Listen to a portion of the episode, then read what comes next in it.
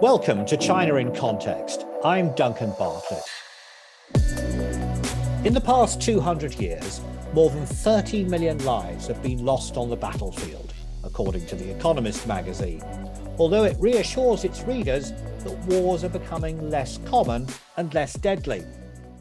The great fear for Asia is that there would be a huge loss of life if war breaks out between China and Taiwan, a conflict which has the potential of drawing in the United States of America. As well as the human cost, the economic consequences would be very severe. Today on the podcast, we'll be considering if this economic factor acts as a strong deterrent to conflict. After all, China's Communist Party places great emphasis on peaceful economic development, and China's leaders have observed the ghastly consequences of war in other countries. Well, I'm joined on the podcast today by a guest who has precisely the right background to analyse such matters. Charles Parton is a former British diplomat who specialised in China. He's now a fellow at the Council on Geostrategy and at the Royal United Services Institute, and also at the Mercator Institute for Chinese Studies. Charles, welcome back to China in Context. Thank you for having me back. I'd like to start by sharing with our listeners some of the phrases which Xi Jinping used at the 20th Party Congress in October. He refused to rule out the use of force to reunite Taiwan with the mainland. In fact, he told Congress resolving the Taiwan question is a matter for the Chinese, a matter that must be resolved by the Chinese. And then he added, We'll continue to strive for peaceful reunification with the greatest sincerity and the utmost effort, but we will never promise to renounce the use of force, and we reserve the option of taking all measures necessary. Xi Jinping then used a remark which was widely quoted in the international media complete reunification of our country must be realized, and it can, without doubt, be realized. What's your interpretation of what he said? Well, yes, the language was was strong, and it's been increasingly strong over the last few years. Um, you know, foreigners keep out, uh, and and and elsewhere they've said no no no official relations and many other things.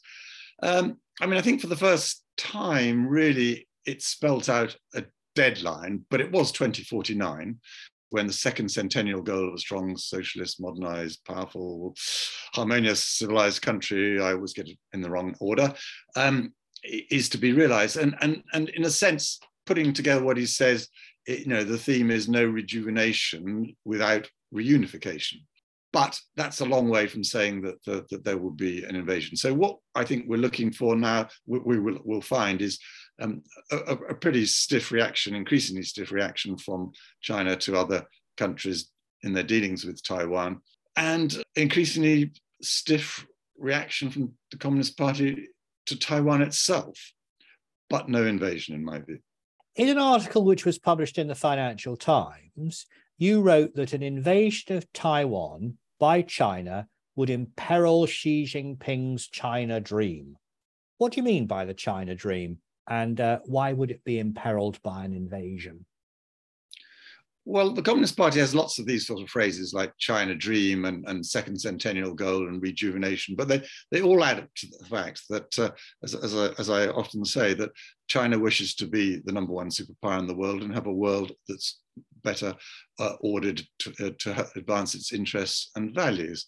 Um, now, if, if an invasion was launched and failed, and it might well fail, it's extremely difficult militarily to attack an island over across 100 miles of nautical miles of, of, rough sea with the topography that doesn't suit with an army that's not that experienced etc etc and there are only 14 beaches you can land on. You could go on and on. But if it failed then i think that would be a disaster for xi jinping and the communist party politically economically and, and, and in the eyes of its people. So is he going to risk what he sees as the china dream um, getting china to be the number one super power for a very difficult and dangerous, risky invasion.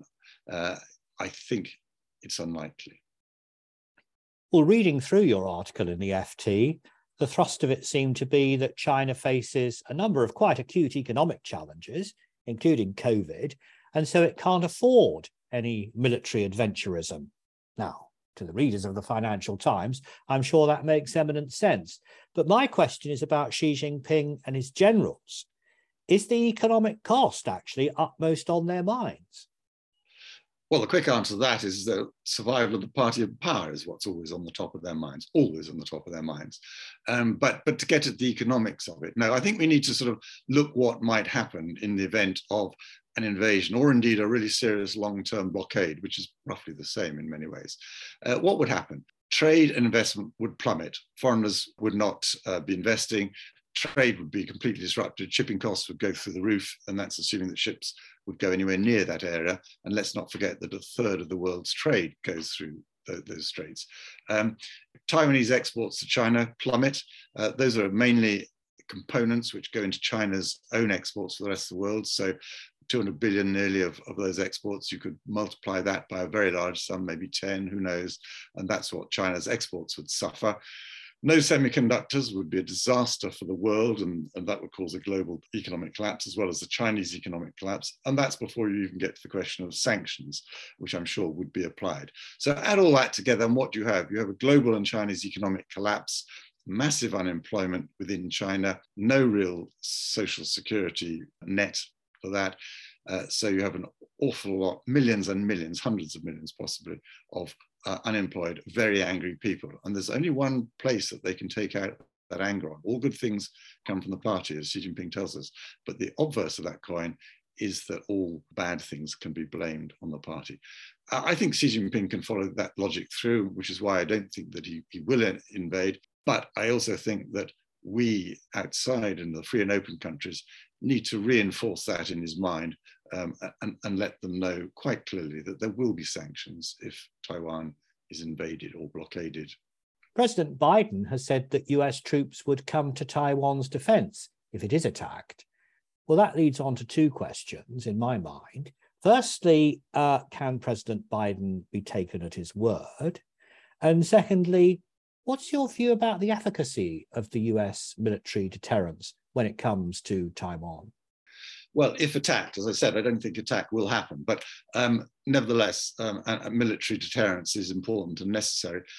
It's it's actually it's help before the attack rather than after, which would be much more difficult. This isn't Ukraine, Russia, where there are land borders and you can ship things in. It's it's sea and things become vulnerable to missiles, etc. So, um, you know, I think over the next few years we will see that sort of help in, in preparing Taiwan for a better form of defence. But would, would America go to Taiwan if attacked? I think it probably would. Again, if you look at the, the map of the Western Pacific and, and you look at the first island chain uh, and the second island chain, these, these get a bit technical, but um, basically, if you lose the first island chain, then places like Guam and Okinawa, where America has bases, become very difficult to sustain, uh, and, and your whole position in the Western Pacific becomes difficult to sustain. Is America prepared to give up its dominance in, in the Pacific? I don't think it is. And therefore, it has to ensure that Taiwan maintains its, its own um, independence, if you like. And you know, there is a values issue here as well about democracy and people's right to choose a country of their own free will. We're framing the Taiwan issue as a great power struggle between the US and China, but a large number of other countries have a stake in this, don't they? I'm thinking especially of the nations which are part of the informal defense pact with the US known as the Quad. That's uh, India, Japan, and Australia. Yeah, I, mean, actually, just just say uh, in frame meeting as a struggle, power struggle, but we should also, as I just hinted, phrase it as a value struggle because this is about the right of, of 23 million people to choose their own life, lifestyle, and, and, and form of governance. Um, so I don't think we should forget that.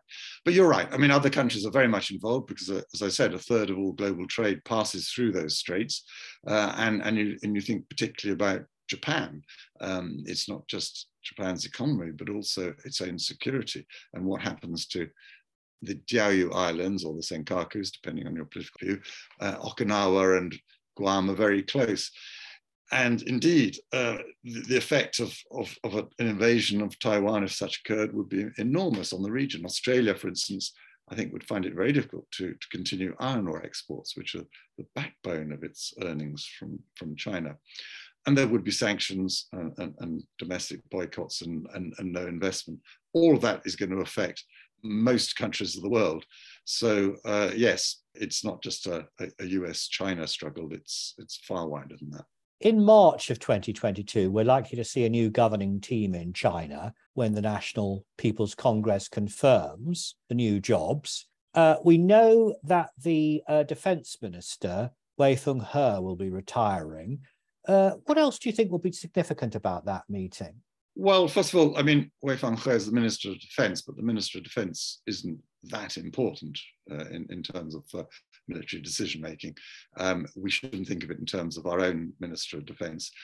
The Minister of Defense in a China context is, is the one that handles the barbarians. What really important is, is Xi Jinping, who heads up the, the, the, Central Military Commission, and some of his close associates like Zhang Youxia. Um, so I'm not expecting a great deal on, on Taiwan and um, military matters at the two meetings in, in March.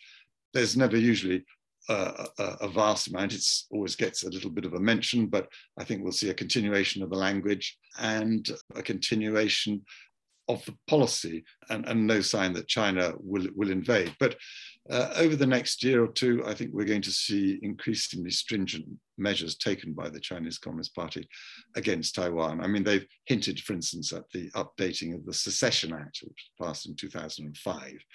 Uh, and I think we might see that being aligned much more towards the um, provisions in the, in the national security law of Hong Kong, which is a fierce beast. So th th there will be action on Taiwan, but um, I'm not sure how much of it will be declared in, in March at the uh, NPC and the other meeting of the Political Consultative Conference. Well, thank you, Charles, for your skillful analysis of the diplomatic, geopolitical, and economic issues which are at stake with regard to Taiwan. That was Charles Parton, an Associate Fellow at the Council on Geostrategy. He's also a Fellow at the Royal United Services Institute and at the Mercator Institute for Chinese Studies. This podcast is produced by the SOAS China Institute, and you can find out more about our courses and research at soas.ac.uk. But for now, that's all from us here on the China in Context podcast team.